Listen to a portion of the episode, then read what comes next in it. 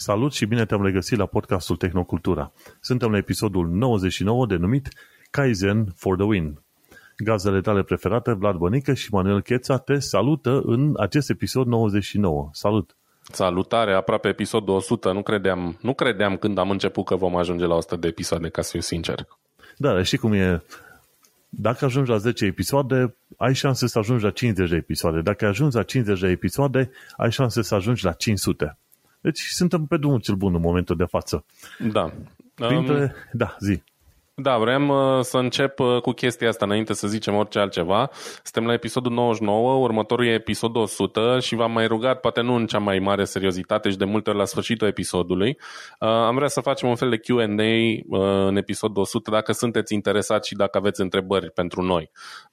Puteți să le scrieți pe mail-ul podcastului, pe blog la tehnocultura.com, unde altundeva, Manu? Pe Reddit, de exemplu. Pe Reddit, exact, avem și un Reddit Tehnocultura. Și avem și link către sondajul Tehnocultura. Răspuns la sondaj, mai lași o întrebare la final. Foarte scurt, 3 întrebări. Exact. Și în ideea asta puteți să ne trimiteți întrebările voastre dacă sunteți curioși de ceva despre noi, despre tehnologie, orice fel de întrebări aveți pentru noi și am vrea ca în episodul 100 să facem un fel de Q&A, așa, să facem un episod festiv. Dacă există interes, dacă nu primim întrebări, vom vedea, facem ceva deosebit de cum facem de obicei și sărim peste partea cu Q&A, dar chiar mi-ar plăcea să avem niște întrebări din partea voastră. Cool, mersi, fain. Așa că în episodul acesta, episod 99, înregistrat în data de 27 septembrie 2022, vom vorbi despre faptul că AMD arde locul, PS5 se înnoiește și NASA dă cu praștea spațială. Pe toate platformele unde asculti tu podcastul ăsta, nu uita să ne dai un like, un share, un comment, un review, tot ce se poate în așa fel încât acest podcast să ajungă la toată lumea pe acolo. Și uite-te că a mai trecut o săptămână. Vlad, cu ce te lauzi tu în ultima noastră săptămână? Mai ca de obicei, la mine o săptămână tumultoasă, am avut iar multe chestii la care am lucrat, multe proiecte așa personale, să zicem. Chiar astăzi m-am ocupat cu trotineta electrică a nevestemii.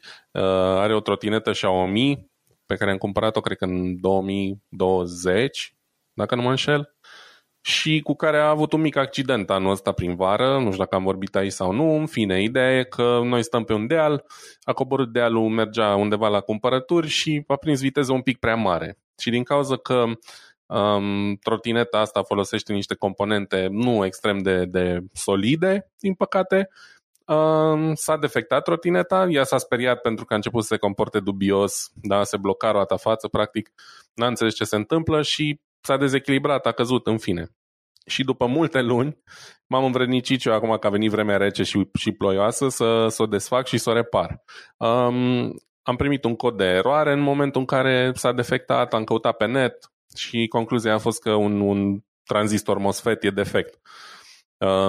Fiind vorba de un motor electric, din ăsta modern cu control, da, cu controller, are 6 MOSFET-uri care fac transferul de putere de la baterie la motor și în mod invers, în momentul în care, cum să zic, merge în gol, să zic așa, la vale, de exemplu, roata funcționează pe post de dinam sau de generator electric pentru baterie, știi?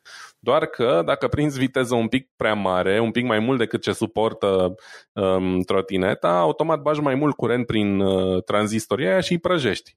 Și fix asta s-a întâmplat, s-a prăjit unul din tranzistori, sper că numai unul, cu ajutorul prietenului nostru Bogdan de la Electronic Club, am făcut un pic de troubleshooting și mi-am dat seama care tranzistor ar fi problema.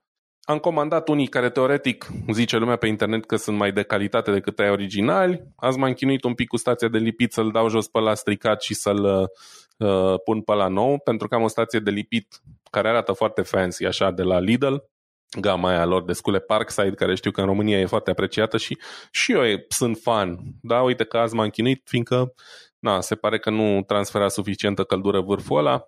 Mă rog, am reușit să schimb tranzistorul într-un final și acum el a încărcat să-mi verific munca, să văd dacă l-am reparat, știi? Cam asta a fost principala mea ocupație azi. În rest, săptămâna asta, ce să zic, au mai fost și alte chestii. Uite, o chestie foarte mișto, interesantă, pe care am descoperit-o zilele astea. Eu am aici PC-ul meu de gaming, știi? Și când mă duc acasă în România, de obicei îmi iau și laptopul cu mine. Și acum mi-am cumpărat de pe eBay la mâna a doua un Dell Optiplex foarte drăguț, o unitate din asta mini, se numește Optiplex, o am aici acum, o arăt la cameră. E un Optiplex 7020 Small Form Factor. Deci e un computer din ăsta de birou, de genul ăsta, mic, știi? Cu un Intel i5 de generația A4, un 4000 something în el, cu 16 GB de RAM. Și a venit și cu un hard, dar evident, e un hard mecanic care se mișcă foarte greu și care urmează să fie înlocuit cu un SSD în curând. Și a fost 60 de euro, cu tot cu monitor. Și vreau să mi le duc acasă pe astea, să am și un PC, pentru că tot timpul ai nevoie de calculator. Trebuie să comand ceva, trebuie să fac ceva cu niște acte, chestii administrative, whatever, știi? Și am zis, bă, dacă eu tot am PC-ul ăsta acasă, puternic, știi?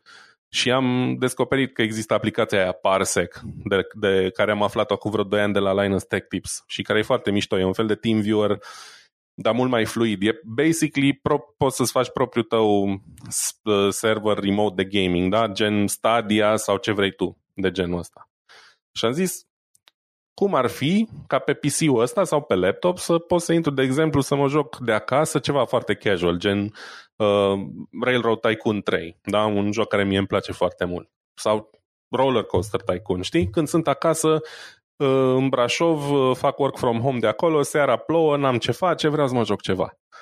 Și zic, cum fac asta? Că problema e că nu pot porni PC-ul remote, știi? Am stat, am încercat, m-am chinuit cu tot felul de variante din astea de pornit remote prin internet și n-am reușit, din păcate, foarte ușor, dar am descoperit o chestie foarte mișto la routerul ăsta Fritzbox pe care l-am eu. Am mai povestit de Fritzbox, compania se numește AWM, e o companie nemțească și cam, cum să zic eu, iau un fel de monopol aici. Cam toată lumea are un Fritzbox în casă sub o formă sau alta, știi? Pentru că oferă modemuri DNS, al meu e practic un modem pe cablu și așa mai departe. Dar are funcții foarte puternice în materie de networking.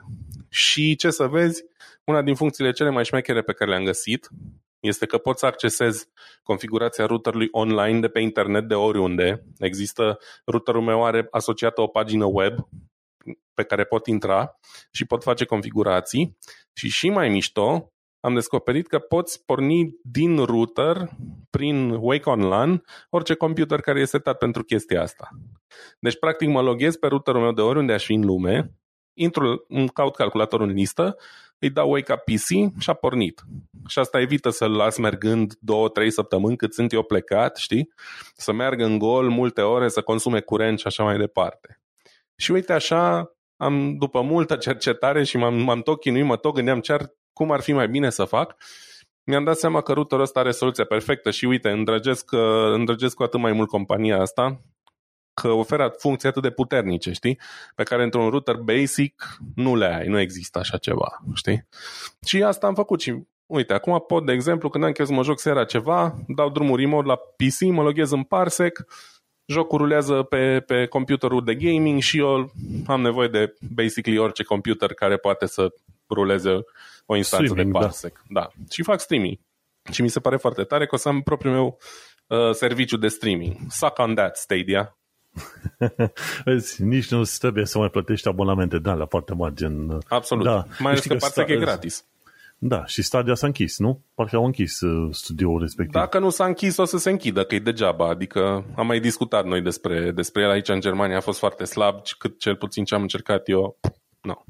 Și cum e, atâta timp cât nu ai un internet stabil, oriunde ești tu pe planeta asta, este cam greu, știi? Acum, ai curent electric. Da. Cumva asta a trecut prin seria asta de tehnologie. Era o vreme în care oamenii își luminau casa cu lumânare, cu lămpi, ce vrei tu. După aia s-a dus curent electric aproape până în fiecare fund de sat de pe planeta asta, aproape, zic. Când o să ai și internetul de asemenea, cu un asemenea acces și cu asemenea viteză, da, bineînțeles, o să poți, e relevantă o chestie gen Stadia, dar nu încă, nu acum. Și să nu uităm că nu discutăm de filme. cum e Netflix, Amazon, acolo îți permiți din când în când să ai niște frame-uri lipsă, să ai un lag. Pentru că, de fapt, comunicarea nu e neapărat two-way, e doar download, streaming. Pe când la jocurile astea video, îți dai seama, depind și de semnale de la tine să le trimiți către ei încolo, știi? Da, și uite, ai zis foarte bine chestia asta, eu chiar sufăr de limitarea asta, pentru că conexiunea mea de upload aici, maximul pe care îl pot avea, deci nici dacă plătesc mai mult nu pot să obțin mai mult, e de 50 de megabiți. Din fericire, Parsec oferă un limiter, da, în care îi zici, bă, care e maximul de upload pe care îl poți face, știi? Și el codează și decodează informația asta astfel încât să se încadreze în megabiții aia. Evident că nu o să mă joc 4K sau whatever, știi? Dar o să fie absolut suficient pentru că nu vreau să fac nimic super competitiv, știi? E vorba doar de o seară plictiseală, nu știu ce, sau dacă trebuie să accesez niște fișiere pe care le am doar aici local, ceea ce nu prea e cazul neapărat, dar you never know, știi? Auzi, dar dacă tot vrei aventură și distracții, tot ce e de făcut este să treci pe trecere de pietoni undeva pe calea București, pe verde, și în mod sigur o să te bușească careva cu mașina, că se întâmplă chestii de asta în fiecare an în Brașov. Nu vreau chiar așa, eu mă distrez suficient cu micile mele experimente, da. Da, și cam cu asta m-am ocupat eu săptămâna asta. În cazul meu, ce am făcut, am început o sesiune destul de lungă de Digital Detox. Și asta ce înseamnă? M-am băiat pe toate conturile mele de social media și am început să dau unfriend, remove, block, ce vrei tu pe acolo, ca să-mi calmez puțin și eu mintea. De exemplu, chiar discutam și noi, pe LinkedIn aveam la un moment dat aproape 600 de contacte și o bună parte din aia 600 erau, în network-ul al meu, erau de la firme de recrutare. Și mă inundau, fratele meu, cu tot felul de request-uri. Băi, uite, am găsit un loc fain pentru tine, dar nu, zic, măi, dar nu sunt interesat de marketing, prietene, eu lucrez în front-end development, web development, ce vrei tu, lasă-mă în pace. Și m-am enervat, de fapt nu m-am enervat, că asta fac primăvara și toamna, știi? Și am dat remove connection la 150 de oameni, persoane, ce vrei tu pe acolo. Mai calm. După aia m-am băgat pe Twitter, am dat și acolo unfollow la vreo, ce știu, 50-60 de conturi diferite. M-am dus pe Facebook, am dat și acolo unfriend, unfollow, ce vrei tu, la vreo 50 oameni. Oricum am foarte puțini oameni pe Facebook, 10 oameni, ceva de genul ăsta, știi? Zi-mi ce alte rețele sociale mai sunt, că și pe acolo m-am băgat. Nu știu, pe Instagram, pe... Nu, pe alea nu le folosesc. Nu, high five. De genul ăsta nu, high five nu și alte chestii nu. Dar în principiu m-am dus frumușel și am șters. În afară de asta ce am făcut, m-am băgat și în Feedly, de exemplu. Și în Feedly, știi că îți spuneam că într-o vreme aveam cât vreo 280 de surse, știi? Ei, am șters din ele, dar mai rămas doar la vreo 120. Zic, băi, strict ce mă interesează, ce e relevant pentru mine. M-am dus după aia în YouTube subscriptions. Ți-am spus că aveam și acolo vreo 380 de canale la care eram înscris. Am tăiat și de acolo, cred că vreo 200 de canale. Asta am făcut și eu weekendul trecut. Am intrat un pic în YouTube și am mai făcut curat printre canale, pentru că mulți n-au mai postat de foarte multă vreme. Sunt basically moarte, știi? Adică, și chiar dacă m-ar interesa pe viitor ceva ce fusese postat, pot oricând să caut, dar nu are rost să le țin în lista de canale favorite dacă ei nu mai postează, pur și simplu. În cazul meu, unele le-am șters, pe altele le-am ținut în funcție de importanța pe care o aveau. Pe mine mă deranja foarte mult că în momentul de față YouTube, dacă ești înscris la un canal ceva, nu-ți mai trimite un fel de daily digest, știi, o listă cu noile update-uri de la canale, știi? YouTube nu mai face treaba asta de ani întregi. Și de aia, ca să văd ceva nou de la YouTube, am un tabul de, cum îi se zice, YouTube Feed Subscriptions, ok? Îl am pe ăla deschis întotdeauna. Și atunci pe ăla mă duc și mai dau refresh din când în când să văd ce a mai apărut o chestie nouă, să o urmăresc. Ce e enervant pe pagina respectivă e că chestiunile live sunt puse întotdeauna sus. Și când sunt evenimente relativ majore și dacă ești înscris la canale care transmit aproape aceeași informație, două pagini așa ca lungime e plin de chestiunile alea live care nu te interesează, știi? Și chiar era o perioadă, eram înscris la vreo 6-7 canale de TV și erau cazuri în care transmitau același lucru live. Prietene, știi ce am făcut? Am șters aproape totul și am mai rămas doar cu, ce știu, BBC, Financial Times, Wall Street Journal și, cine știe, The Economist, atât. Aveam mult mai multe chestii din ordinul de știri. Am șters, am curățat, pentru că în felul ăsta nu vreau să mai fiu atât de inundat și de informații și de chestiuni live și ce vrei tu. Și în afară de asta mai era o aplicație aici care este foarte la modă prin UK, se numește Nextdoor, un fel de aplicație de vecini. Și se publicau tot fel de informații și pe acolo. Ce s-a mai întâmplat pe acolo? Cineva și-a pierdut pisica, altcineva și-a pierdut telefonul sau i s-a furat telefonul, tot felul de chestii de astea. Fratele meu, n-am nevoie să mai fiu inundat cu tot felul de mesaje și chestii.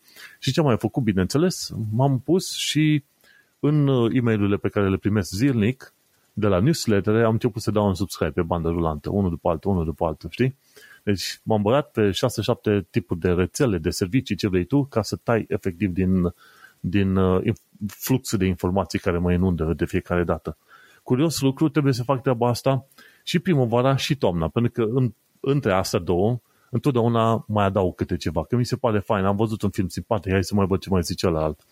Și așa de două ori pe an, fac curățenie din asta, un fel de detox digital. Și să știi că este foarte util să nu mai fii inundat de tot felul de informații, pentru că, în principiu, regula mea este în felul următor, regula mai nouă.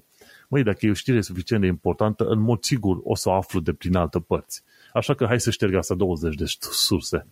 Știi? Da. Eu sunt de acord și eu vreau să păstrez cât mai puțin. Nu pot zic că eu am făcut neapărat un digital detox, dar încerc și eu din când în când să fac curățenie ca să nu ajung la un punctul ăla în care e copleșitor. Da, păi exact, creierele astea noastre nu sunt construite să fii întotdeauna în stare de alarmă, să fie ceva nou care să te alarmeze, să te spere, să te enerveze sau să ceară pur și simplu să ceară atenția ta. Nu, am început să descoper anul ăsta cel puțin bucuria unei cărți. Mă, cartea aia nu țipă la tine. Dacă te-ai plictisit, ai pus cartea jos, te-ai dus, ai băut un par cu apă, o cafea și te-ai întors să citești cartea și cam atât. Și recâștig cumva bucuria de a urmări o informație de dragul de a urmări fără să îmi fie împins așa în creier, știi? Efectiv, materia asta, cum zic ăștia, wet din creierul nostru, nu-i făcută să stea toată ziua numai în alarme, pentru că la un moment dat trăiești într-un stres continuu și nu știi de ce. Înțelegi? Deci, de-aia e clar. Pericolul cel mare în ziua de astăzi este că nu neapărat că ai multe informații, ci că e multă informație proastă și inutilă. N-ai nevoie să știi absolut totul despre absolut orice. Efectiv, nu te ajută la nimic. Și știi cum era promisiunea internetului. O să ai acces la orice vrei tu, oricând vrei tu. Ei bine, descoperind că asta nu e chiar așa de bun. Ai nevoie să-ți consești tu niște filtre ca la un moment dat să-ți păstrezi sănătatea mentală, efectiv. De-aia, digital detox de două ori pe an fac cam asta. Bun. Și ce altă chestie am făcut? Uite, pe Disney Plus, că îmi place SF-ul, a apărut o serie nouă numită Andor, de Star Wars. Star Wars, văd că ăștia tot au mers în continuare cu un fel de telenovele din asta. E Mandalorian sezonul 1, Mandalorian sezonul 2, Rogue One, ce vrei tu, ale artistice și a mai apărut acum Andor, un fel de telenovele din asta. Pe mine mă distrează, pentru că în principiu și-au menținut filmele astea, designul și filul Star Wars-ului pe care îl știm noi de, ce știu, de zeci de ani de zile, știi? Cu tehnologiile alea vechi, cu butoane, cu toate cele, adică aia își permis să facă teleportare, efectiv, să zice, super warp, nu știu, să stea dintr-o galaxie în alta, foarte bine, dar în schimb au pe ecranele lor doar câteva chestiuni cu puncte și nici măcar nu-și dau seama exact ce înseamnă localizarea aia, știi, pe radarul ăla lor amărât, știi? Te distrează contrastul ăsta, dar te și bucură într-un fel, știi? Și Star Wars, într-adevăr, își menține cât de cât identitatea aia, așa cum o știm noi. Și de-aia urmăresc chestia aia. Și încă o ultimă chestie, vreau să mai aduc aminte de faptul că Superblog este la ediția 25-a, efectiv, și noi suntem și parteneri media și, surpriză mare, noi suntem și sponsor la Superblog. Dar o să dăm mai multe detalii, probabil, în episodul 100 încolo. Cred că acolo e mai relevant în episodul 100. Dar, în principiu, noi suntem parteneri media și îi susținem pe cei de la Superblog să facă un mic concurs pentru blogări, mai ales pentru blogări începători, să vadă ce înseamnă să scrie un articol, 2-3, la ce vrei tu, o anumită temă și, bineînțeles, să fie cât mai creativi în timp ce fac treaba asta. Și cam atâta, pot să zic, de ultima săptămână. Sper că îi ajută pe oamenii micile noastre experiențe de la o săptămână la alta. Bun, hai să ne ducem pe mai departe la subiectele pe care vrem să le tratăm astăzi. Și începem cu unul dintre cele mai mari subiecte ale, ce știu, săptămânii sau al lunii. Cred că al lunii. Care? Și anume, la tine e ceva. Ah, Bine. Au fost multe subiecte mari. Mai băgat așa în bucluc un pic, că nu-mi dădeam seama. Uite, și ăsta cu misiunea NASA e un subiect destul de mare, dar într-adevăr cel mai mare subiect din ultimele 24 de ore pentru noi pasionații de computere este noua gamă de procesoare lansată de AMD. E vorba de procesoarele din seria 7000 pe arhitectură Zen 4, cred, nu? Da? Ceva de genul ăsta? Da, Zen 4, da. Așa e. Uite că AMD a lansat o nouă generație de procesoare.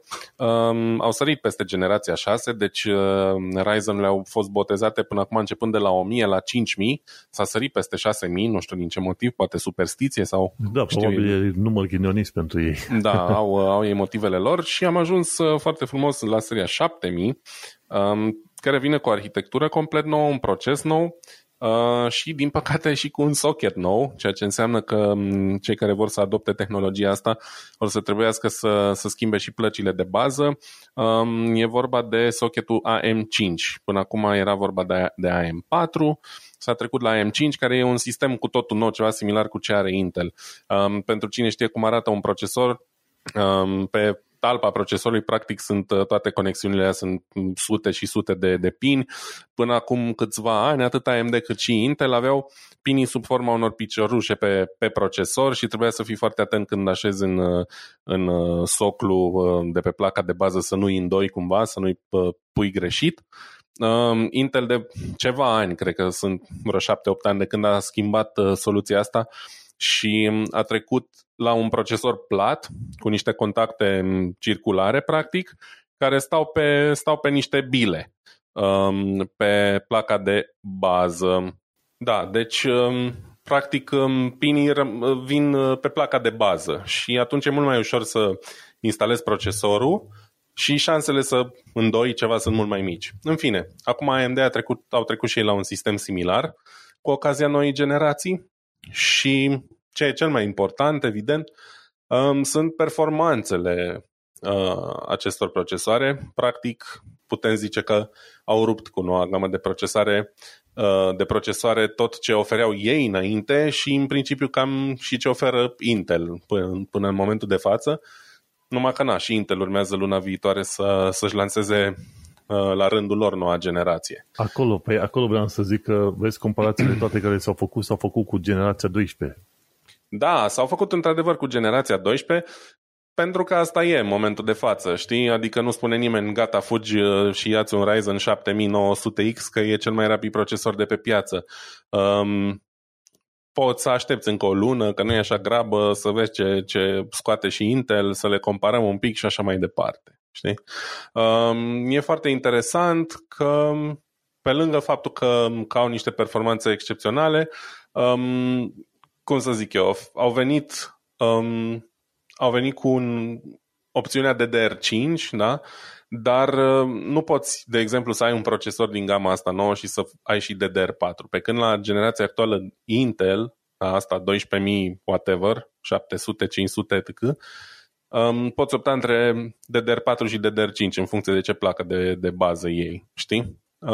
Și asta înseamnă că deși performanțele sunt foarte bune și, cum să zic eu, e într-adevăr un procesor de generație următoare din toate punctele de vedere, cei care adoptă platforma asta vor trebui să ia în calcul că au nevoie și de o placă de bază nouă și de memorie nouă, știi? Și în momentul de față DDR5 costă cam dublu față de DDR4, deci... Da, s-ar putea să nu fie chiar accesibil. Vezi că am vorbit la un moment dat chiar aici în episod, cei de la Gamers Nexus au făcut la un moment dat nu Gamers Nexus, ceilalți, Hardware Unboxed, au făcut un test cu DDR5 cel mai ieftin și DDR-ul 5 cel mai ieftin pe care l-au testat ei era puțin mai scump decât un DDR4 obișnuit, dar avea performanța destul de aproape de DDR4 foarte scump, cele de top, și totuși nu te rupea la bani, nu știu, era vorba de 100 și ceva de dolari spre 200, deci nu mai e atât de scump un DDR5 în momentul de față. Deci pentru cine vrea, s-ar putea să-și permite să-și ia și cu DDR5 dacă vor neapărat, dar cine știe, să mai aștepte oricum. Da. Ăsta e un lucru bun. Ce nu e un lucru atât de bun e că toate procesoarele astea vin și cu un consum crescut de energie față de generația trecută, unde, de exemplu, TDP-ul, da, Total Distributed Power, puterea de bază a lui Ryzen 7 5700X și 5600X erau la 65 de W, ceea ce e, să zicem, destul de ok pentru niște performanțe foarte bune. Ei bine, astea noi, cele mai puțin, da, însetate de energie, și anume 7600X-ul pornește de la 105 W. Deci o diferență semnificativă în putere, da, pentru performanțele astea extra. Până la urmă, la ce să ne și așteptăm? Știi? Doar că pentru mine e o chestie care contează, pentru că am mai zis aici de atâtea ori, e important să ai un echilibru ok între performanță și energie, în momentul în care nu ești un profesionist care face și bani cu procesorul ăla, știi? Mai mulți oameni nu vor fi oameni care să facă bani, doar dacă iau pentru gaming, atât. Da. Și aici cumva Intel e în avantaj, să zicem, da, relativ avantaj, pentru că și procesoarele lor au un TDP, de exemplu 12600K-ul, care e echivalentul unui 5900 X în testele astea de la AMD, da? 5900X-ul e ratificat pe la 105 W, 12600-le ca ăla e la 125 de W. Ideea e că 12600-le Intel are și niște nuclee low power, da? Niște de-astea eficiente energetic, și în momentul în care nu faci nimic foarte intensiv, consumul scade mult, știi? Și atunci cumva poate fi un avantaj chestia asta. Ryzen încă n-a venit cu arhitectura asta big small, da, cu nuclee eficient energetic și nuclee performance. La AMD în continuare toate nucleele sunt la fel, să zicem, știi? Sunt egale din punct de vedere consum de energie. Ce mai e fascinant e faptul că pot atinge viteze turbo lejer peste 5 GHz, ceea ce cred că nu era posibil până acum. Adică cu overclocking era posibil, dar nu standard. Cred că nici Intel nu oferea așa ceva în generația 12, s-ar putea să mă înșel, nu am în față. Uite, putea să ajungă 12900KS-ul la 5,5 GHz, dar ăla e un procesor de vreo 800 de euro, ceva de genul, știi? Deci foarte, foarte mulți bani. Și în fine, se întâmplă chestii. Acum, nu știu, 10-12 ani toată lumea zicea, stai așa, că nu se poate atinge bariera de 4 GHz, că e fizic imposibil, că nu e stabil, că nu știu ce, că nu știu cum. Oricum au venit procesele astea noi pe mai puțin și mai puțin nanometri și s-a ajuns la 4,678 GHz fără probleme, și acum cu arhitectura asta nouă pe 5 nanometri cu care vine pe Zen 4 se poate trece de 5 GHz relativ ușor, să zicem, da? Iarăși o barieră care părea imposibilă cu câțiva ani, știi? Evident, trebuie o soluție de răcire pe măsură. Am impresia că nici nu mai vin procesoarele astea cu bandăluite, adică împachetate împreună cu un cooler, și se bazează să alegi o soluție de răcire, da, suficientă dacă vrei să obții performanțele maxime, știi? Se bazează un pic pe flerul cumpărătorului. Da, cam asta e. AMD a venit cu Zen 4, extrem de puternice. M-am uitat astăzi și la Hardware Unboxed și avea un chart acolo de la Cinebench cu toată lista de procesoare de la cel mai performant la cel mai puțin performant. Cel mai performant era 7950 X și cel mai puțin performant, mă rog, în funcție de testul pe care l-avea, dar pe la coada listei era AMD 3600X. Eu am un 3600 simplu. Eu am un 2700X care nici măcar nu mai ajunge în listele astea de câte 20 de procesoare, da? Deci în 3 ani de zile de când mi-am luat eu procesorul ăsta, procesorul meu doesn't even make the cut anymore. Deci nu mai e atât de jos față de ce a ieșit, încât nu mai apare în listă. Și în momentul în care am luat eu 2700X-ul, iarăși era aproape top, știi? Acum, în 2018 sau când a ieșit, ceva de genul, știi? Da, dar știi cum e, că oamenii în mod normal își țin procesoarele pentru o perioadă de, 6, 8 până la 10 ani de zile, știi? Da, normal. Nu zic că mă deranjează, că nu e ca și cum simt, dar mai ales că, uite, în ultima vreme, cum a fost vară și am stat mai mult pe afară și nu m-am jucat, și dacă aș fi dat drumul la PC-ul ăsta, aș fi făcut saună în camera asta mică în care sunt eu. Am folosit aproape exclusiv Mac-ul, am folosit laptopul ăsta, știi? Și când am dat drumul la PC, am făcut niște chestii atât de banale încât efectiv nu conta ce procesor am. Iar pentru gaming, iarăși, ce mă joc eu și cât de des mă joc e mai mult decât suficient procesorul ăsta momentan, știi?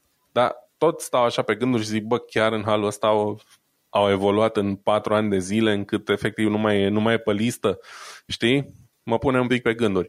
Dar și dacă... e bine că avem competiție, de asta îmi place. Nu-i nimic, las că noi nu cumpărăm în fiecare an pentru că nu suntem în grupa aia de oameni, dar măcar lasă-i să se bată și în momentul când o să cumpărăm din nou cât un procesor, o să descoperim că e probabil de 10-20 de ori mai tare decât ce avem noi acasă. Bine, absolut. Zic și eu.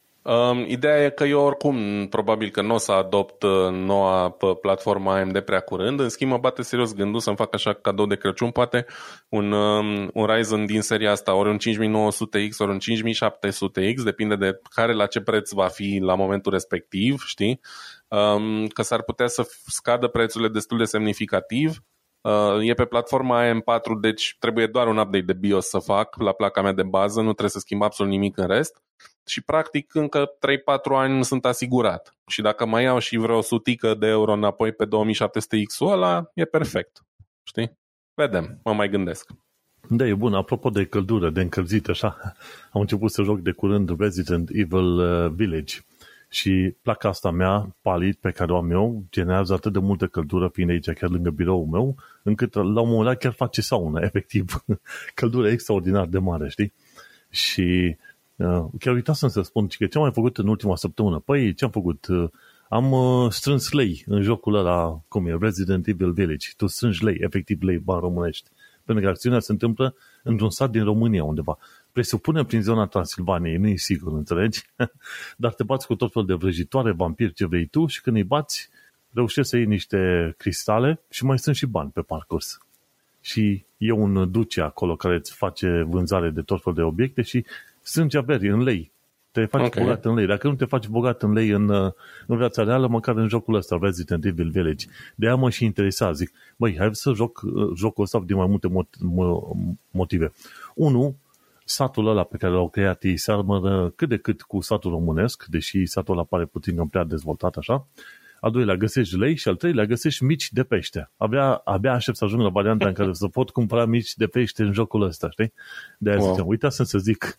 Dar, da. Eu n-am auzit, nici nu știam că există Resident Evil Village și ce îmi spui tu, am stat așa un pic pe gânduri, zic, bă, sigur a zis Resident Evil, că sună ceva joc de telefon, adică umbli printr-un sat și strângi lei, sună oarecum dubios pentru un joc din seria Resident Evil. Este Resident Evil, e Ethan Winters, care ajunge, s-a ascuns acolo cu familia, fuge de către Umbrella Corporation și ce vrei tu pe acolo, înțelegi? Și cumva pe parcurs au nimerit din ghinion undeva în statul ăsta blestemat într-un fel, știi? Nu, și de-aia zic, e foarte fain. E și un castel numit Castelul Dimitrescu. Nu-i zice Dumitrescu, nu știu de ce, că era mai normal. Îi zice Dimitrescu. În fine, treaba lor pe acolo, știi? Poate mai ușor de pronunțat în limba engleză, având în vedere că majoritatea jucătorilor probabil vor fi jucători de engleză. Vor fi jucători de engleză, exact, știi? Și are scene destul de gory acolo, știi, destul de sângeroasă, dar într-adevăr, e ca și cum te duce la sat și e nămolos totuși urât acolo. Sună interesant. Nu, tu primul. Cu varianta de vrăjitoare, babe care alungă spiritele rele, bineînțeles, și cu vârcolaci. Am uitat să spun, sunt vârcolaci mulți pe acolo. mulți. Eu nu sunt așa fan în jocuri horror, că sună intrigant, dar probabil că nu o să-l joc pentru că nu sunt neapărat un fan al genului, mai mult decât niște zombi în...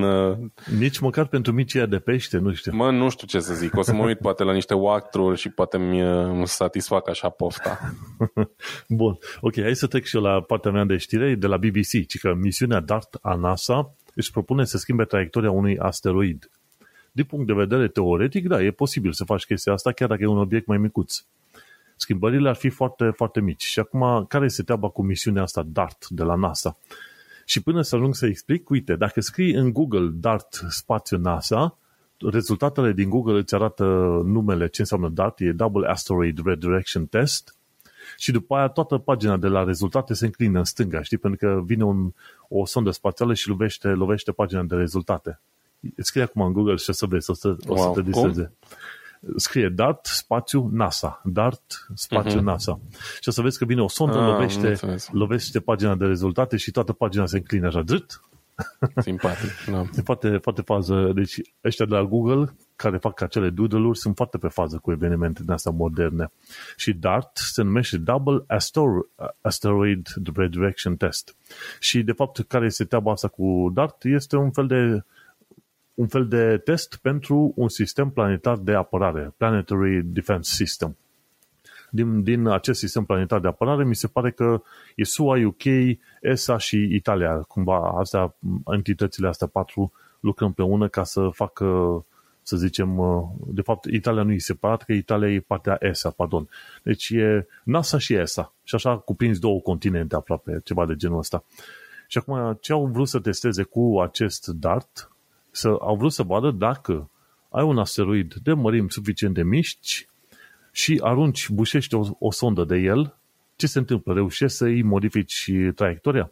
Conform legilor fizicii, un obiect suficient de mic care se mișcă la o viteză suficient de mare creează un impuls suficient de bun, de mare, în așa fel încât obiectul care a fost lovit să simtă impactul, înțelegi? Și eventual să și modifice traiectoria. Și asta era și ideea celor de la NASA. Ok, luăm o sondă micuță, nici nu știu exact câte kilograme are sonda aia, că nu e foarte multă, deci sonda are 600 de kilograme, deci nu e chiar mică, nu e orice, deci 600 de kilograme cu dimensiuni de 1,8 ori 1,9 ori 2,6 metri, știi?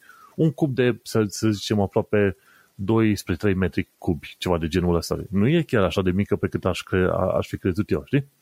600 de kilograme are sonda asta și ce au făcut? Undeva ieri, pe la ora 12:30 noaptea, ora UK-ului, adică cred că ora 2:30 ora României, ieri seara, adică, de fapt, dimineața asta, pe 27, da? Dimineața asta, pe la ora 2, au bușit această sondă spațială direct într-un satelit numit Dimorphos, care este într-un asteroid. Și e vorba de un cuplu de asteroizi. E Dimorphos și Deimos, mi se pare, nu Deimos? Efectiv, le încurc numele astea, știi? Era Dimorphos și celălalt Dimorphos, ăla mai mic, și Didymos, nu Deimos, că Deimos este un satelit, mi se pare, a lui Marte, planete Marte. Bun, Didymos. No, Dimorphos ăsta este un asteroid cu diametru de vreo 160 de metri. Nu extraordinar de mare. Ok? Cât un skyscraper. Didymos este ceva mai mare. Cred că are vreo câțiva kilometri în diametru, ceva de genul ăsta. Și ăștia nu știu exact unde sunt, dar dacă discutăm de centura de asteroizi, undeva după planeta Marte, încolo. Deci distanță de, ce știu, 70, 80, 100 de milioane de kilometri. Cam așa. Nu orice. Gândește-te, tipii ăștia de la ESA și NASA coordonează sonde și proiecte la sute de milioane de kilometri distanță. Și totul trebuie să meargă aproape la minut și la secunde și la metru, ca să zicem așa. Bun. Și au reușit pe la 2:30 noaptea asta să bușească această sondă numită DART în mini-asteroidul numit Dimorphos. Și l-au bușit așa head-on, adică în direcția de mers a asteroidului. Pardon, din partea opusă de orbitarea asteroidului. Intenția este ca în felul ăsta, odată ce au îmbușit sonda de asteroidul acela mic, să-i scadă puțin din viteză. Scăzându-i puțin din viteză, atunci acel asteroid își va modifica orbita să fie mai aproape de asteroidul mai mare, gen Didymos, știi? Și atunci, dacă își modifică orbita, se întâmplă o chestie interesantă. Una la mână, Dimorphos ăsta se învârte mai repede, orbitează mai repede în jurul primului asteroid, ăluia principal, și astea două cumva orbitează în jurul unui punct comun. Chiar și dacă ești și Soarele și planeta Pământ, tu, în mod normal, ai crede că Pământul orbitează în jurul Soarelui, dar, de fapt, Pământul și Soarele sunt cumva unite prin forța asta gravitațională, ca să zicem. Și, în principiu, și Pământul și Soarele cumva orbitează împreună în jurul unui punct, dar punctul acela este cumva în interiorul Soarelui, mai aproape de suprafața Soarelui, știi? Și atunci este foarte interesantă chestia asta, că modificând orbita lui Dimorphos, intenția NASA este să modifice orbita întregului sistem de cele doi asteroizi. Și atunci, primul rând, să vadă cum modifică orbita lui Dimorphos și va fi modificată, dar cred că rezultatele vor veni în următoarele săptămâni. Și după aia, întregul sistem, cum își va modifica traiectoria pe viitor. Pentru că asta este și intenția lor. În sistemul ăsta planetar de apărare, te gândești, ok, dacă un impact direct cu materie reușește să împingă cumva la o parte un asteroid din traiectoria lui către planeta Pământ. Bineînțeles, interesul principal nu sunt asteroizi de aia gen, care sunt, 50-100 de metri diametru, ci ceva mai mari dacă sunt. Mi se pare că era la 50 de metri cel care s-a dezintegrat cumva deasupra Rusiei acum ceva ani bun, nici nu mai știu cum îi zice, în zona Celiabinsk, cred că ai auzit și tu. Uh-huh. Deci unde a distrus pe acolo. La nu era extraordinar de mare, 50-100 de metri, ceva de genul ăsta, dar mergând, adică având o viteză de, 40-50 de kilometri, îți dai seama că explozia aia generată de asteroidul ăla a fost egală cu, sute și mii de bombe, știi? Și atunci, uite-te că în momentul de față am înțeles că DART, sonda asta, avea o viteză, de 50, 30, 40 de mii de kilometri pe oră. 30-40 de mii de kilometri pe oră, direct în coliziune cu Dimorphos. Și vom vedea. Cine știe, poate va modifica traiectoria cu doar câțiva centimetri sau poate cu câțiva metri, ceva de genul ăsta, dar se așteaptă să descopere, într-adevăr, o modificare de traiectorie. Și asta nu este totul, este un program mai mare numit AIDA și în acest program mai mare, prima parte a fost DART, ăsta în care s-a trimis sonda direct în spațiu și următoarea va fi HERA, care va avea mai multe bucățele, Juventus, Milani și C. Și alea vor fi, HERA va fi trimis ceva mai încolo. Oricum, adevărul este că e a brave new world. Nu ar fi prima oară când un asteroid a fost bușit într-un corp din ăsta străin. Mi se pare că și japonezii au aruncat la un moment dat. A mai fost o chestie chiar pe pagina de Wikipedia, văd. În 2005 a fost, Deep Impact, o altă misiune, știi? În 2005, cred că s-a vorbit și de aia la vreun momentul respectiv. Dar acum asta a fost undeva mai precisă, ceva de genul ăsta. Ok, hai să vedem ce efect va avea asupra orbitei și cum vom putea câștiga de pe urma asta. Bineînțeles, alte metode prin care ai putea, să zicem, trimite sau evita o coliziune cu un asteroid ar fi bombe atomice, probabil, ceea ce cei mai mulți oameni nu vor să facă și o altă chestie ar fi să duci în zona unui asteroid, să duci suficientă multă materie, știi, rachete cu multă materie și atunci rachetele alea, dacă le modifici puțin traiectoria și asteroidul cumva va fi tras de ele gravitațional, înțelegi? Numai că trebuie suficient de multă masă ca să duci în zona unui asteroid, ca să faci o deviere a traseului, știi?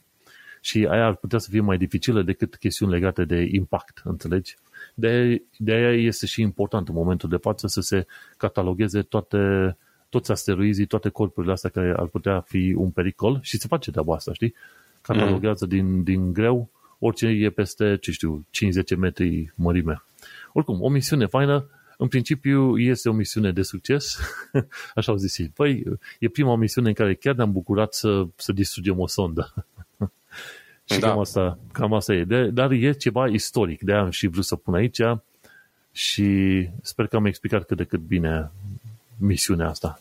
Da, viitorul e acum, ce pot să zic. Par toate chestiile astea inspirate din filme, știi? Adică stai și te gândești ce a fost mai întâi, filmul sau amenințarea în sine, cumva, știi? Că se pare că încet, încet încolo ne îndreptăm. Nu știu dacă ăsta e un semn sau ce e, dar în orice caz e interesant și să sperăm că o să și funcționeze chestia asta, dacă, Doamne ferește, vreodată om avea nevoie. Cel mai bine e să nu avem nevoie, cu adevărat. Bun, mergem mai departe. O altă știre care mi s-a părut mie interesantă, așa, pentru că eu sunt oarecum pasionat și de jocuri pe consolă. PlayStation 5 a primit deja un refresh după vreo 2 ani de la lansare, ceva de genul. A primit un refresh. Și ce înseamnă refresh-ul ăsta? În principiu, generațiile anterioare de console au mai primit așa tot relativ tacit niște îmbunătățiri de-a lungul duratei lor de viață. Dar au fost spălate cu jet de apă, nu? Cum fac ăștia la plăcile de la second hand, de la criptomonezi, nu? Spălate cu jet de apă. Nu doar atât, un pic mai mult decât atât.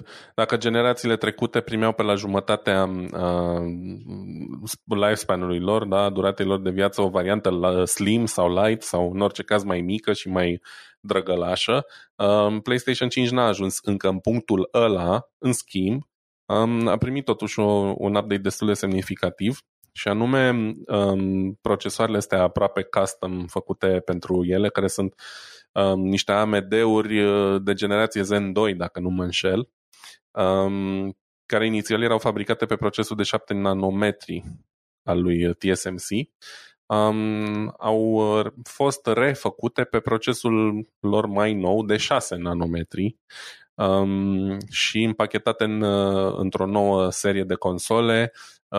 Codul lor e CFI 1202. Deci dacă e cineva care urmează să-și cumpere un PlayStation 5 în perioada următoare, încercați să nu cumpărați absolut orice găsiți pe internet, ci să căutați unele care au codul ăsta, CFI 1202, pentru că o să beneficiați de consola cea mai nouă, care, evident, pe lângă procesul de fabricație mai mic, chestia asta vine cu niște îmbunătățiri. Da?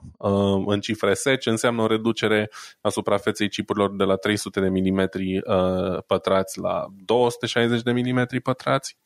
Dar, cel mai important, este faptul că, evident, vin cu 10% economie de energie și asta înseamnă automat și faptul că nu se mai încălzesc la fel de tare, se pot răci mai ușor, pentru că multă lume s-a plâns de primele PlayStation 5-uri că sunt foarte zgomotoase și ventilatorul ăla merge din greu, mai ales pe rezoluții mari și la jocurile cele mai performante. Și asta ar trebui să însemne că se poate mai bine și mai silențios cu generația asta nouă.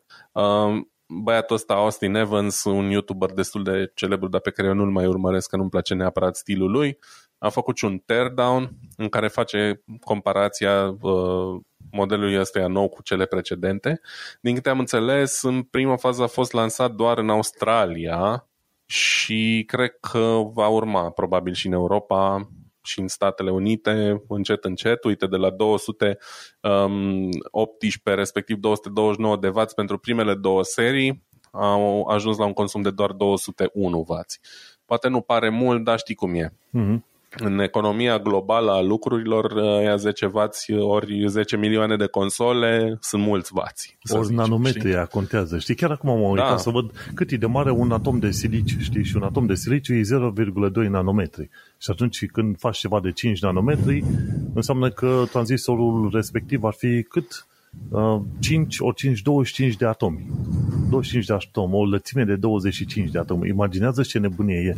Și teoretic, ci că în mediile academice au reușit să construiască ăștia un transistor gate, efectiv un contact din ăla, sub un nanometru. Adică pui 3 sau 4 atomi de siliciu cot la cot, ca să zic așa, și reușești să transmiți curent electric prin ei. E interesant așa să vezi că se poate duce și până la un nanometru, dar cam forțezi limitele, știi? Da, pe lângă atomul ăla în sine trebuie să ai și scule capabile să lictografieze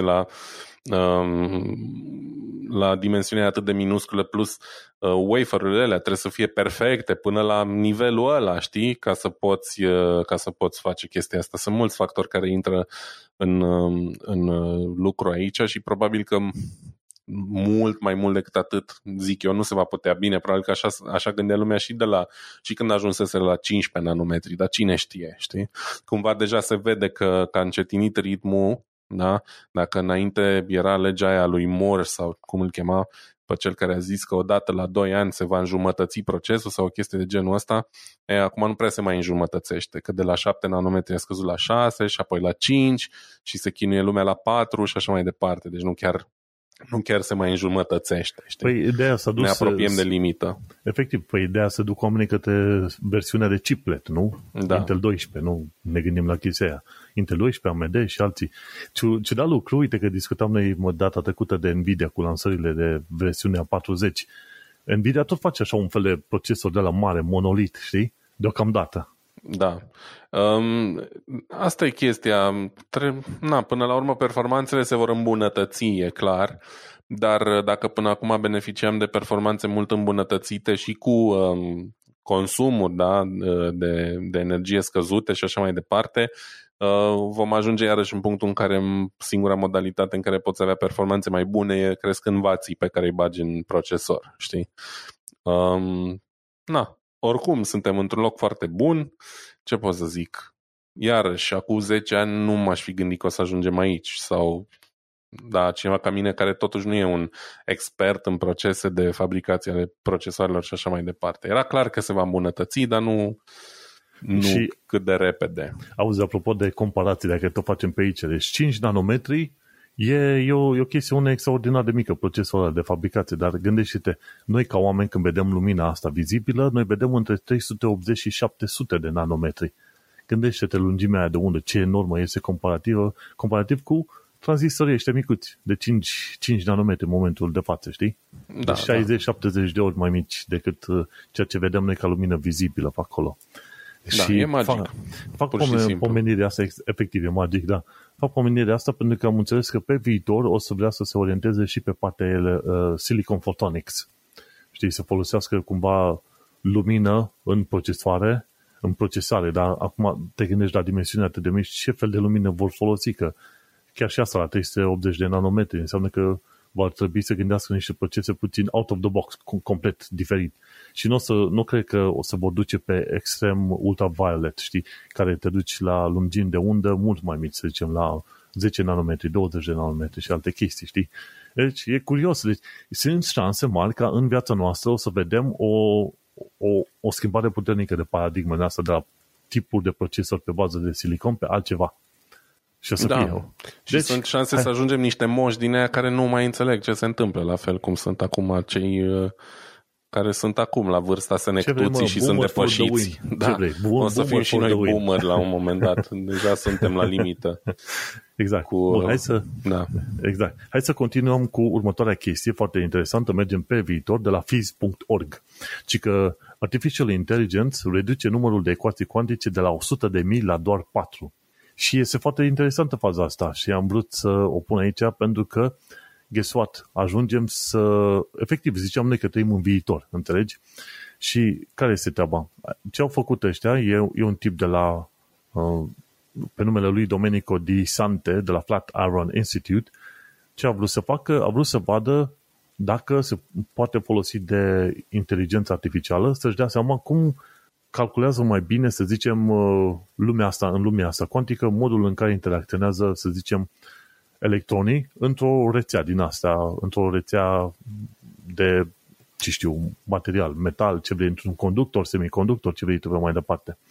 Și, în mod normal, dacă ai doi electroni, aia sunt entangled cuantic, cum îi zice, sunt în...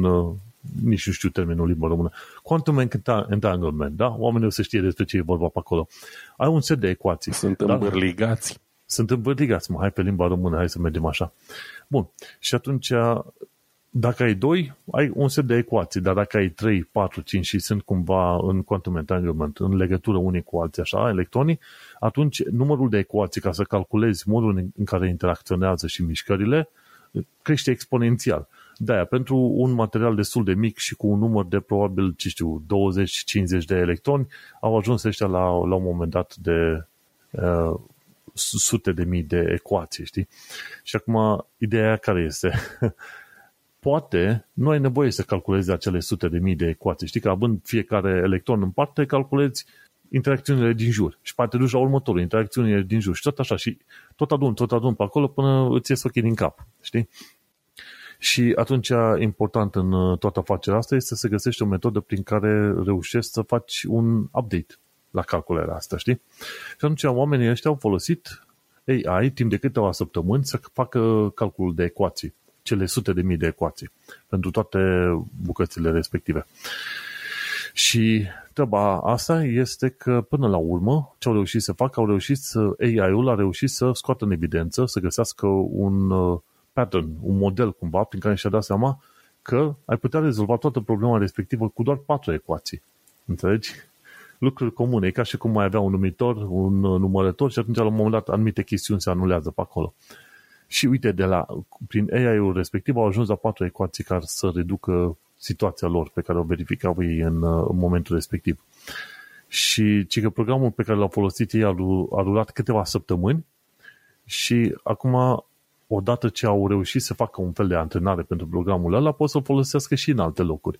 Și îți dai seama, chestia asta cu AI, am discutat la un moment dat și de faptul că DeepMind de la Google reușise să rezolve cam 99% dintre 96% dintre proteine, știi? Adică să calculeze forma proteinelor la 96% dintre proteinele pe care oamenii le-au testat deja. Și a reușit, de fapt, da, pardon, la toate proteinele care au fost date să le calculeze, a scos forma corectă în 96% din cazuri, ceea ce e un lucru extraordinar.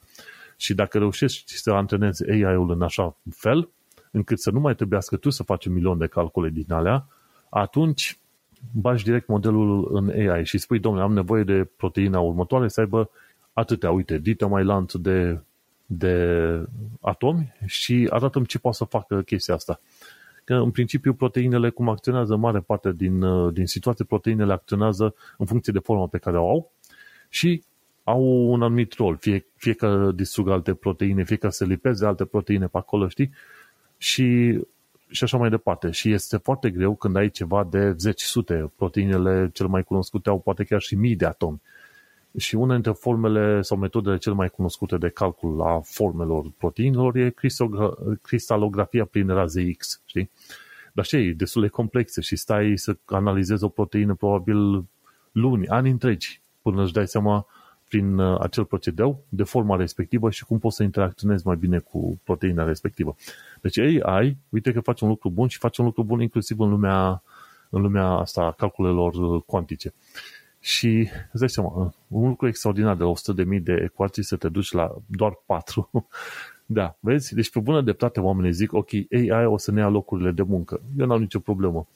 AI să-mi ia locul de muncă, să-mi facă treaba mea și eu să primesc un salariu. Sunt foarte mulțumit de situația asta, știi? Absolut. Sunt chestii pentru care nu e un lucru rău că AI-ul le ia loc oamenilor și chiar dacă noi tindem să vorbim așa în termeni din ăștia științifici cu fantastici sau nu noi, dar există o categorie de oameni care înclină să creadă că AI-ul ne va lua toate joburile și vom rămâne fără joburi. Chestia asta e vorbită de cât Dumnezeu, de 50 de ani există calculatoare ok, să zicem, da? Și tot timpul s-a pus problema asta, vor lua locul de muncă al oamenilor. Nu vor lua locul de muncă al oamenilor. Oamenii vor trebui să-și găsească altfel de locuri de muncă, da? Dacă până acum, nu știu, 30-40 de ani era nevoie de cineva care să-și pună degetele și ochii în pericol în spatele unui strung, da? Acum strungul ăla face treaba mai mult automat, dar e în continuare nevoie de oameni care să le programeze, care să le mențină, care să le supravegheze și așa mai departe. Deci joburile nu dispar neapărat, ci se transformă în principiu și până la urmă poate nici n-ar fi așa de rea o lume în care computerele fac treaba noastră și noi putem fi liberi să, nu știu, ne distrăm, că nu înseamnă că vom muri de foame. Adică, na, trebuie să luăm și asta în considerare. Păi, fiecare generație nouă de tehnologie a generat frică în oameni, mai ales în pătura de oameni care nu erau calificați în chestiuni mai avansate și mai devreme sau mai târziu au descoperit oamenii că parcă nu e așa de greu să te duci la calculator, să tastezi niște cuvinte pe acolo din când în când și să trăiești. Pe viitor va fi totul vocală. Îi spui, ok, ia elementul A, unește-l cu elementul B și dacă nu ți iese C, fă D. Deci în viitor cam mai o să fie programare. Știi cum îl vezi pe Tony Stark în filmele alea cu Iron Man. Știi, foarte des face semne cu mâinile prin aer și modelele 3D se unesc acolo și gata, iese. Deci nici măcar nu trebuie să scrie un cuvânt omul ăla, înțelegi? Uh-huh. De-aia zic. Așa că nu trebuie să te sperii, dar va trebui să înveți să te adaptezi mediului. Și în felul ăsta îți supraviețuiești, știi? Și de-aia mai aduc aminte și de AI și de alte chestii, ca să ne dăm și noi seama că mai devreme sau mai târziu trebuie să ne adaptăm și probabil că ar trebui și noi doi să ne punem să învățăm puțin de AI. Mai sănătos, așa. Măi, da, trebuie să învățăm deja din ce în ce mai multe chestii. Aia e clar, dacă vrem să ținem pasul și... Dacă AI e viitorul, de ce nu? Uite, eu am încercat, de exemplu, să fac un curs de ăsta de machine learning, dar m-am simțit complet depășit. Adică era greu, era foarte matematic, foarte chestii pe care nu le-am mai aplicat de multă vreme, știi? Și dacă, nu știu, în liceu eram destul de tare la integrale, acum mă uitam la ce scria ăla acolo și ziceam, bă, serios, ăsta e machine learning, credeam că the machine learns, nu eu, știi? Adică mă așteptam să fie mai light. Dar trebuie să înțelegi și tu cum funcționează în principiu, da, știi? Da, absolut. Asta e și ideea. Absolut, doar că a fost un pic mai mult decât ce mă așteptam eu. Și am luat-o așa, mai ușurel, mai de jos. Uite, acum, de exemplu, învăț HTML și astăzi am învățat așa puțin, am ajuns la CSS nivelul mediu, am învățat să fac cutii și să descriu margini și padding și așa mai departe. Și poate pe viitor o să trec la nivelul următor și la limbajul următor de programare și așa mai departe. Baby steps, știi? M-am avântat un pic prea puternic în temă și n-a fost cea mai bună idee. Da, exact. Bun, hai să trecem acum la știrile noastre pe scurt. Am aici vreo câteva dintre ele. Și anume, de la Videocards am aflat că cablurile de alimentare ale plăcilor video au limită de utilizare, adică de 30 de montări și de demontări. Eu nu știam treaba asta. Doar de curând am aflat-o. Acum, desigur, de câte ori scoți tu cablul ăla de alimentare din placa video și îl pui înapoi?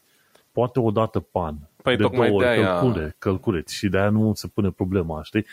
Tocmai de-aia au așa un ciclu limitat de viață, că nu sunt gândite să le scoți și să le bagi de sute de ori sau de mii de ori ca un USB, de exemplu, sau mai știu eu ce altă chestie.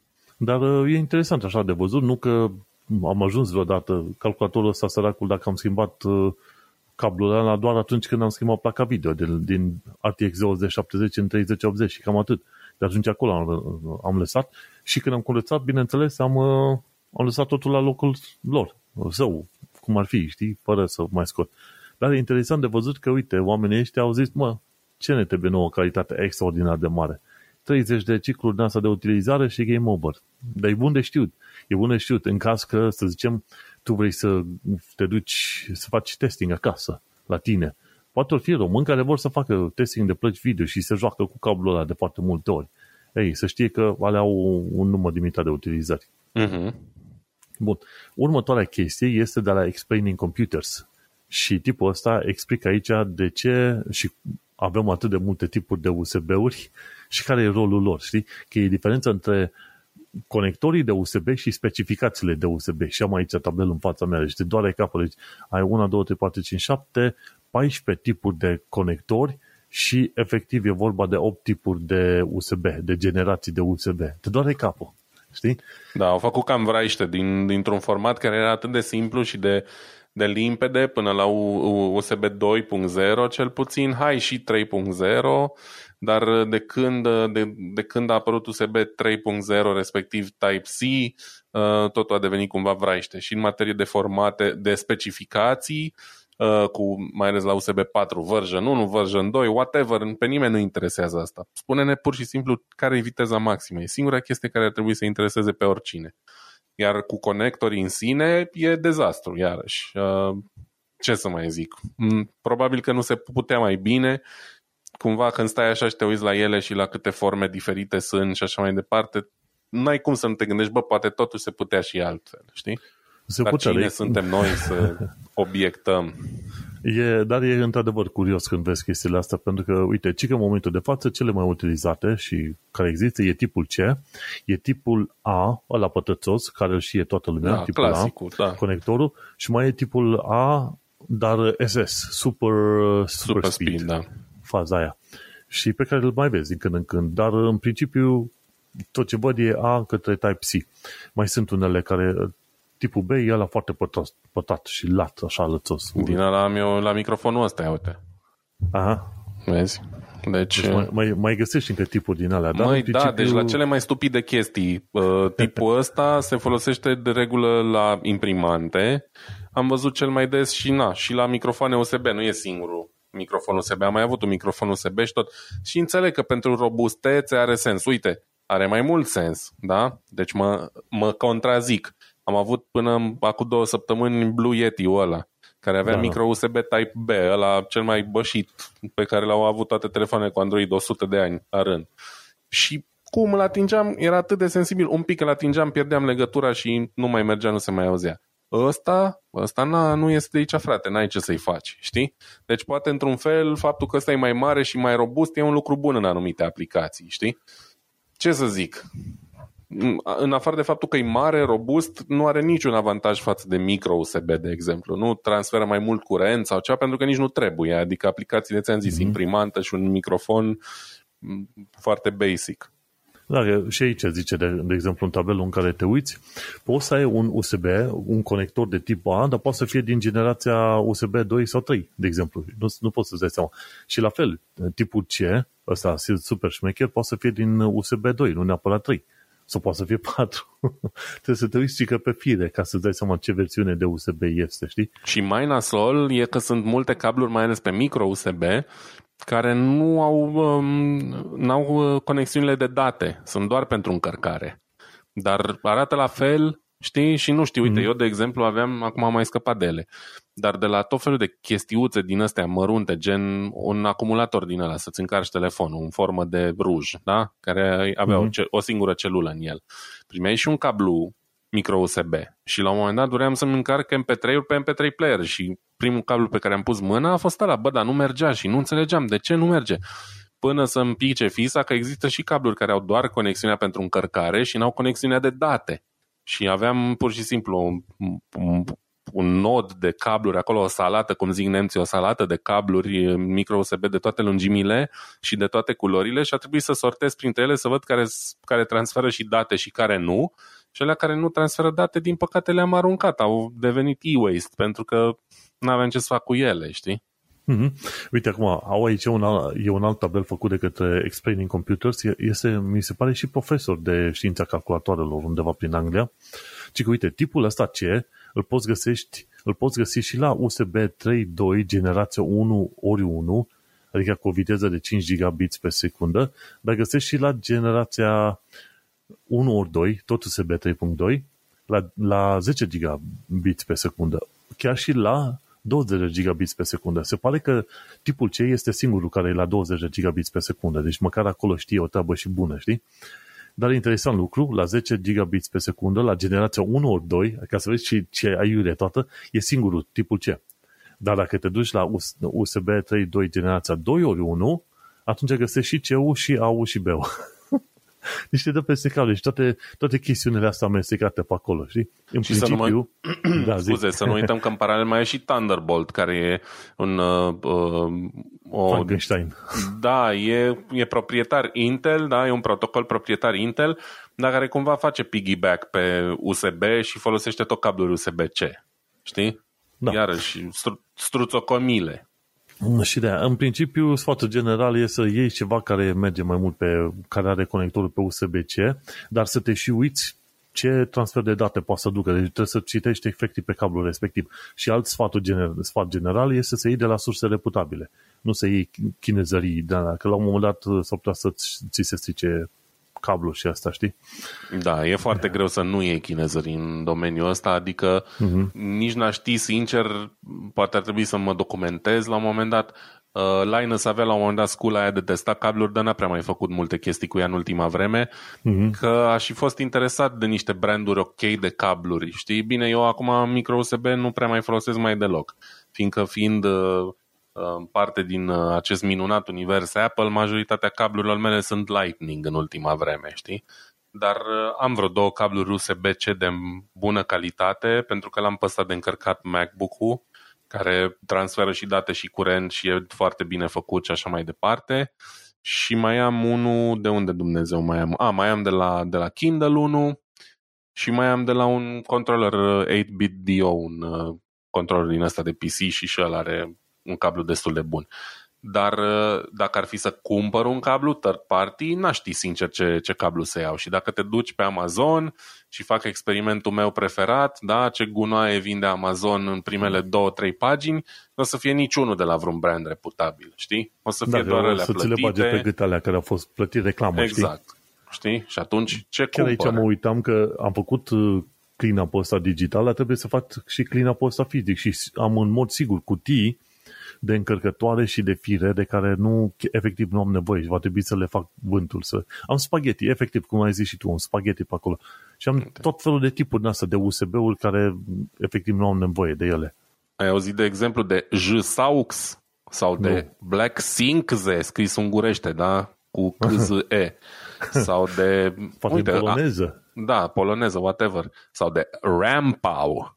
Sau de Iniu. Vezi, numai firme tari. O să-mi cumpăr un cablu Raviad. Deci, pur și simplu, nu ai ce. Uite, am văzut cu chiu cuvă aici printre ele, a scăpat și un Anchor, cumva, din greșeală, care să zicem că e un brand destul de ok. Dar majoritatea sunt pur și simplu litere amestecate din subalfabet. Da, chiar dacă iei de la Anchor, trebuie să te uiți una la mână ce putere are ca să-ți poți încărca telefonul într-un timp suficient de rapid și, bineînțeles, ce transfer de dată are. Trebuie să vezi în specificațiile respective, știi?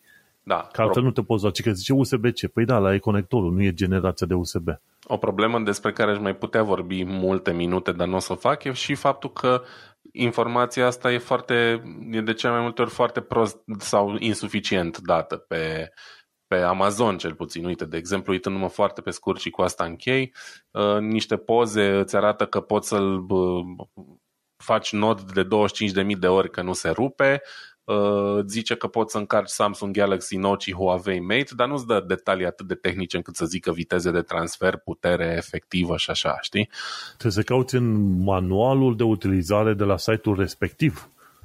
Foarte greu, deci pentru produse de genul ăsta e aproape imposibil să găsești. Și plus că ți-am povestit săptămâna trecută saga cu televizorul, deci dacă un brand destul de ok care vinde un produs mare și scump cum e un televizor cu multe specificații nu e în stare să pună specificațiile corecte, la ce să mă aștept la un cablu, știi? Da, exact. Bun, hai să mergem pe mai departe. Următorul subiect e de la Blipping Computer și spune că Windows 11, Windows 11 te avertizează când folosești parola de la Windows în Notepad sau în alte locuri. Și e o măsură interesantă, mi se pare că trebuie să o activezi tu pe undeva pe acolo, dar ideea este că Windows 11 vrea să te protejeze într-un mod. E o funcție numită Smart Screen, știi? Și când activezi funcția asta, sunt Smart Screen, și salvezi parola ta în Notepad ca să o trimiți pe mai departe, nu știu, chiar și în browser, mi se pare, îți spune, it's unsafe to store your password in this app, știi? Și apare un mesaj, spune, băi, nu folosi parola asta în aplicația asta. Și e foarte interesantă. Și Smart App, cum îi zice la chestia asta, cum îi zice la funcțiune, Smart Screen, pardon, e de fapt pe numele oficial Enhanced Phishing Protection. Deci protecție împotriva phishing-ului. Și ce te poți duce să o activezi în Start, Settings, Privacy and Security, Windows Security, App and Browser Control și pe Reputation-Based Protection Settings. Și asta e cuvântul cheie aici, Reputation-Based. Sunt sistemele de operare, browserele, creează un fel de tabel de reputație pentru tot felul de website-uri. Deci au foarte multe website-uri și website în lista lor. Și website-urile care sunt considerate suspecte a fi spam, scam, ce vrei tu, alea deja, chiar și în rezultatele de căutare, sunt cumva trimise și mai jos, dar și browserul are șanse să te avertizeze, vezi că sunt probleme. Și așa că, uite că și Windows are o chestie de genul ăsta, reputation-based, asta înseamnă că Windows, cei de la Microsoft, strâng liste de website-uri care generează probleme. Și atunci, odată ce ai activat funcția asta, mă mire că nu e activată by default, și vrei să salvezi parola ta prin browser în, ce știu, în site-ul respectiv, o să fie anunțat. Puf, vezi că nu-i bine. Știi? Dar adevărul e că, dar fiindcă mai toate site-urile folosesc JavaScript, tu nici măcar nu ai nevoie să scrii cu mâna ta. Dacă ai dat cu paste într-un câmp acolo, site-ul respectiv poate să ia informația aia deja să o salveze în server. Și cum am mai discutat mai de mult, când ești pe un formular, odată ce ai introdus sub parola, dacă e un site greșit, tu nu trebuie să apeși pe butonul de submit sau trimite sau de login sau ce vrei tu. Odată ce ai tastat parola, prin JavaScript, codul ăla este salvat și trimis în backend, una, două, la server, înțelegi? De protecția cea mai mare e să nu intri pe site-urile alea. Că odată ce ai ajuns pe site și ai început să introduci informații, game over. Știi? Dar, până la urmă, e bine că există protecția asta cât de cât, știi? Și ultima chestie pe astăzi, The Verge ne spune că Google ușurează ștergerea datelor personale din search. Dacă un website a publicat date personale despre tine și vrei să nu apară în search, undeva la pagina de rezultate, pe viitor, nu spunește exact când, o să te poți duce să apeși pe cele trei butonașe din dreapta rezultatului, din dreapta linkului, și dai click pe about și acolo o să poți să zici, ok, stai să caut ceva, GHH, cauți și în pagina de căutare, dai click pe cele 3 puncte, about this result, și după aia poți să zici, ok, vreau să scoți rezultatul ăsta din pagina de rezultate, pentru că are date personale de ale mele, știi? Și chestia asta e chiar faină. Și chiar și înainte puteai face treaba asta, doar că trebuia să te duci undeva în contul tău și să zici, uite, vreau să fac reporting la pagina cu tare, la rezultatele astea, să-mi scot datele personale. Pentru că măsura asta a apărut ca să te protejeze cumva împotriva doxing-ului, știi? Uh-huh. Când îi place cuiva de tine și publică datele tale, măcar să iasă din Google. Și dacă iese din pagina de căutare din Google, în principiu, de cele mai multe ori, e ca și cum nu mai există pe internet. În principiu, ok? Dar e o măsură faină, e o măsură interesantă și cel puțin când este vorba de informații personale, ale trebuie scoase, fără doar și poate. Categoric. Și cam atât. E o măsură bună, uite, vezi, Google face chestii foarte interesante. Cam atât. Uite că am ajuns la final de episod și chiar înainte de a încheia, vreau să întreb de niște shameless plugs, dacă ai tu, Vlad. Shameless plugs, ca de obicei, Digit Analog pe YouTube, albume românești pe vinil, înregistrate pentru cine își dorește să asculte albume mai vechi, mai noi, multe destul de necunoscute și cam atât.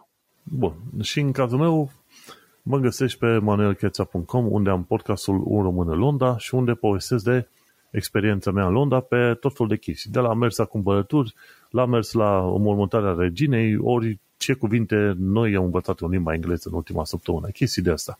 Chestii obișnuite pentru un om oarecare într-o țară nu tocmai oarecare, știi? Și cam atât. Uite-te că suntem la final. Mersi fain că ne-ai ascultat. Noi ne mai auzim pe data viitoare și nu uita să ne trimiți întrebări pentru episodul 100. Succes! Ne mai auzim! Pa, pa! Numai bine! Ciao.